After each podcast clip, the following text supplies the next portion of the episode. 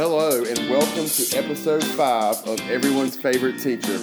Everyone's Favorite Teacher is a podcast that showcases educators who have a passion for students and learning. Rita Pierson once said that every child deserves a champion, an adult who will never give up on them, who understands the power of connection and insists that they become the best that they can possibly be. On this show, we pick the brains of champion educators who are dedicated to their students. I'm your host, TJ Parrish. Joining us for today's episode is Carmen Young. Carmen teaches fifth grade language arts at Wilson's Mills Elementary School. Carmen is known for her love of teaching and for building great relationships with her students. Carmen was referred to me by a friend of mine, Amy Stanley. Welcome to the podcast, Carmen. Thanks for being our guest today. Oh, you're welcome. It's a pleasure. All right. Well, let's get right into it. So, um, tell us um, about your background in education. How did you become a teacher? I actually began my career as a lateral entry teacher. I have a degree in psychology. Um, so, even though I didn't get my start out of the gate as an educator, I feel like my background has benefited me greatly in the classroom. After graduating college, I did some volunteer work actually at the school that I now work um, in a developmentally handicapped preschool, which rekindled my passion for education and gave me the opportunity to pursue that. Um, so I later finished my uh, degree at ECU and then pursued a master's at Campbell and have since achieved my national boards and then 10 years later renewed them. Wow, good for you. Um, I saw earlier that you got your undergraduate degree in psychology. I'm sure that helps when you're trying to pick the brain of those fifth graders and, and try to figure out ways to motivate them, huh? Yes. That, All right. And just some background how to make a connection and, and build those relationships that are priceless in the classroom. Yes, you know that's relationships is a huge thing for for me. Uh, it it definitely opens up doors and allows us to be successful. Um, tell us what is your favorite part of of your school day?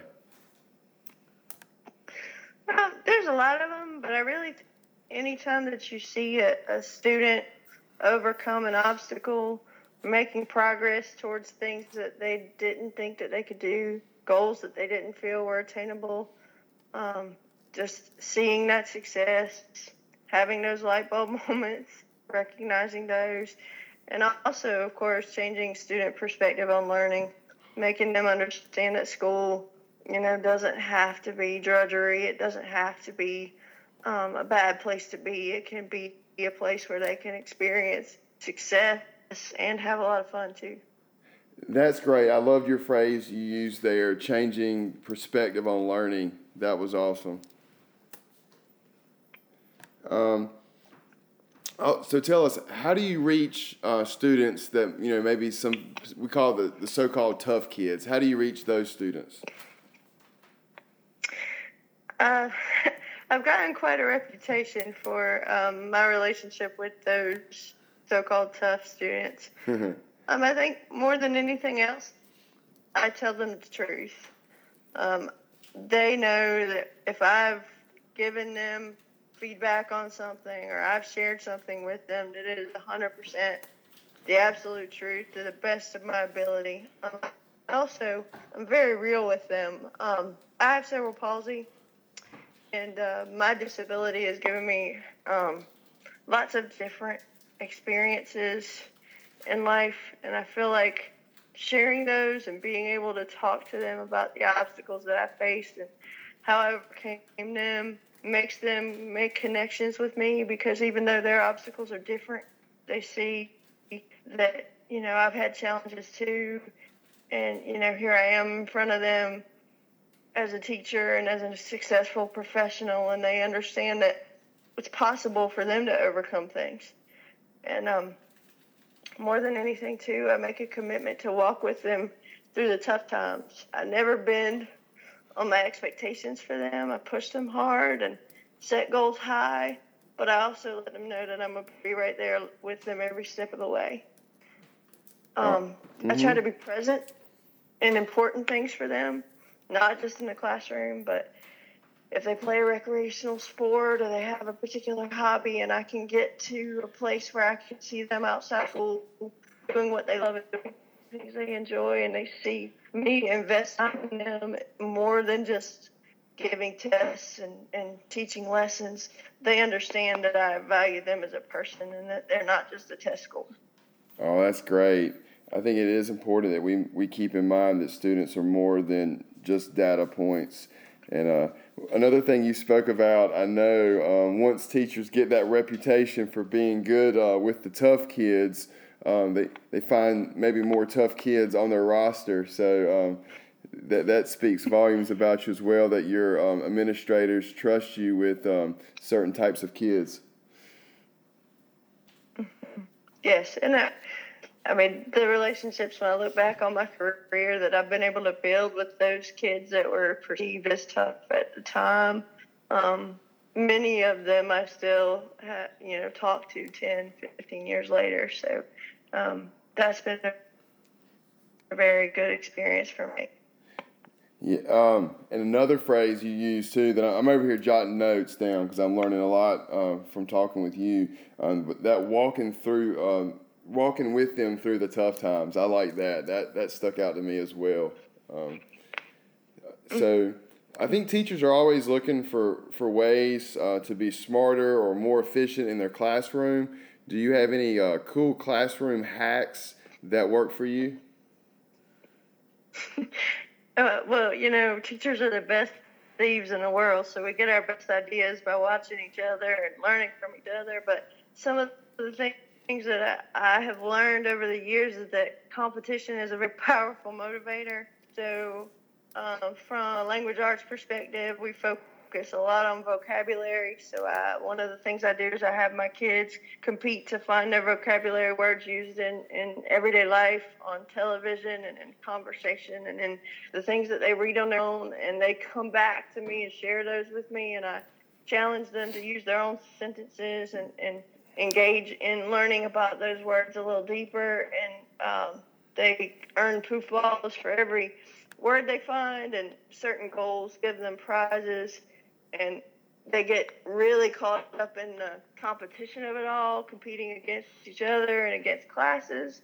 And all the all the while, I'm winning because they're the ones who are learning their words and definitions and going back and forth with me in dialogue that makes those words stick and those those um, definitions stick in their mind. So that's um, one thing that I do that I feel like has been a success. Um, another is uh, th- just year I started a reading challenge book club because in doing lots of research on trying to get kids to read on their own and developing a love for reading, you find that the biggest thing that makes kids better readers is simply to read more. So, um, coming from a school with um, lots of uh, challenged students in terms of their socioeconomic backgrounds, as well as some of um, you know their attitudes towards reading and things like that.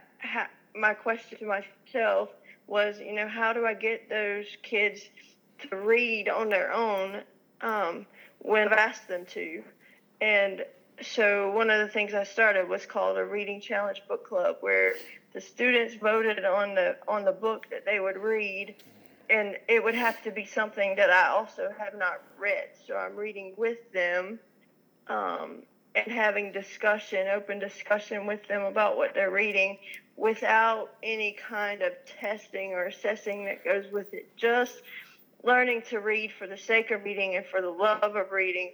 And um, the first novel that we did this year only had seven students, but we really enjoyed it, and they talked to their peers about it. And uh, since that time, we've done, we're doing a second one, and the size of the group has doubled. And uh, I even had two kids come up to me just this this week in the last couple days and want to join in this group back through the book. So they've ordered a book and want to read and catch up with us so that they can join in on the, the conversations and activities. So I'm pleased with the direction that that's headed. That's great, and I love uh, that you've made your book club and you've not even tied grades into it. So just pushing that um, that love for reading. So I, I, think that's important for students to develop. So um, big kudos to you for that. Thank you. You're, you're welcome. Tell us what has been your proudest moment as a teacher. That's a tough one. Um, I really feel like I've been very blessed to have a lot of them. Um, every year, first day of school, I always tell my kids that it's my goal for them to become better students. But beyond that, it's even more so my goal that they become better people in the time that they spend with me in the year that I have them. And so, um, I guess in answering those question, that question, I would share a couple of instances where I've had evidence that students became better people down the road. Um, and while it's hard to to feel like as a fifth grade teacher that you had a, a major role in that, um, they have shared with me the impact that I have had on them, and that's a very overwhelming, humbling feeling. Um, one example, um, I was in the cafeteria one day for lunch, and uh, a young gentleman walked in completely dressed in his um, military attire, full uniform. And he walked over to me, and I knew exactly who it was a, a former student of mine. And he said that he was leaving the next day for potential deployment, but he really wanted to come um, and see me. He even brought his mother with him. Oh, wow. And he just you know, wanted to give me a hug and say thank you and, and just, you know, kind of say goodbye before he, he went on this next major chapter in his life. Um, so that, of course, was a very emotional and, and overwhelming experience that I wasn't expecting.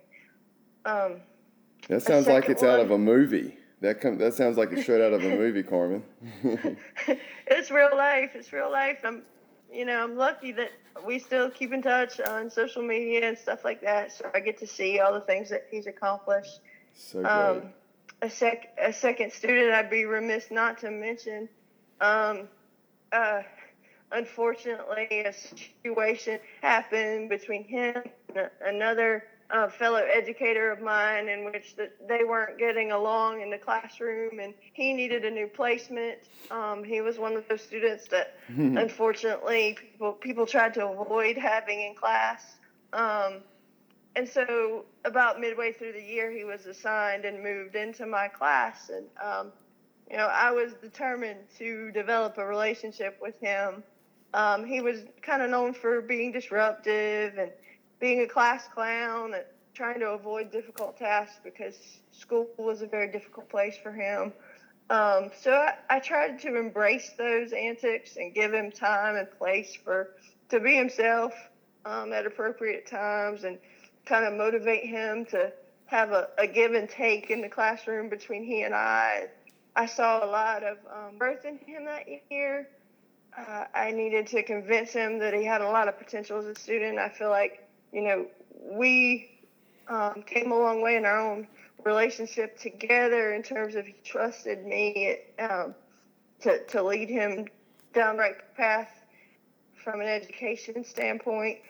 And, you know, I'm very happy to say that today, you know, he's a manager at a major car sale, sales um, lot and he's a productive citizen. I attended his wedding this past summer. Oh. Um, and uh, he became a dad just a few months ago. Um, I couldn't be more proud of the man he's become and the fact that he and his mom and his grandmother give me any small piece of the credit for that. It's just, uh, there aren't words for that feeling. That that is great, you know, and that's um, I think you described the greatest rewards uh, that teachers um, can get. Those are the greatest out, rewards out there for us. Um, that's that's some really cool stories you just shared. What is the best advice you've ever been given? Gosh, there's been a lot of those as well. Um, but I guess the thing that just sticks out to me more than anything else is not being afraid to fail. I mean, classroom has to be a moldable environment. Not everything that you do is going to work. Year after year because your kids change and the expectations change and sometimes your curriculum changes and things like that. So you have to be willing to change with it to meet the needs of your, your diverse classroom and unique children and challenges. But at home, I mean, they're coming to us with all sorts of backgrounds and all sorts of experiences that we may or may not even be aware of all the time. So um, I've had to learn to step outside the box, to be willing to try new things, to understand that every lesson that I teach or every um, unit that I delve into is not always going to work the way I see it in the beginning, and that it's through tweaking all of those things that don't go the way I envision them right away that lead to greater success in the end. That you have to fail a little bit to really succeed. Oh, I, I love that. You know, you, you definitely um, to you have to take risks as an educator, and if you just keep it safe, you're not going to be able to accomplish as much uh, as if if you don't take those risks. And also, I think you hit on something important. Nothing stays the same in education. It's going to always evolve, or there's always going to be something new. We're gonna there's gonna be new research, there's gonna be new strategies, and you just have to be willing to to change with the times. Um, Absolutely. Well, Carmen, I just want to thank you for being um, our guest today. It was definitely a, a, pleasure chatting with you. Thank you so much for having me. Um, your passion for education is obvious. You are definitely a difference maker in the classroom. Thank you for being awesome for kids. I know I learned a lot from our conversation today. Keep up the great work and continue to be a champion for students. If you would like to connect Thank with, you so much. Oh, you're welcome. If you would like to connect with me on Twitter, my handle is TJParish28. If you would like to be a guest on the show or would like to recommend a guest for the show, please send an email to favoriteteacherpodcast at gmail.com. Feel free to comment or share your thoughts on the show using the hashtag favorite teacher. Students need champions in the classroom. So step into your classroom tomorrow and be a champion. That is all for now. Catch us next time on everyone's favorite teacher.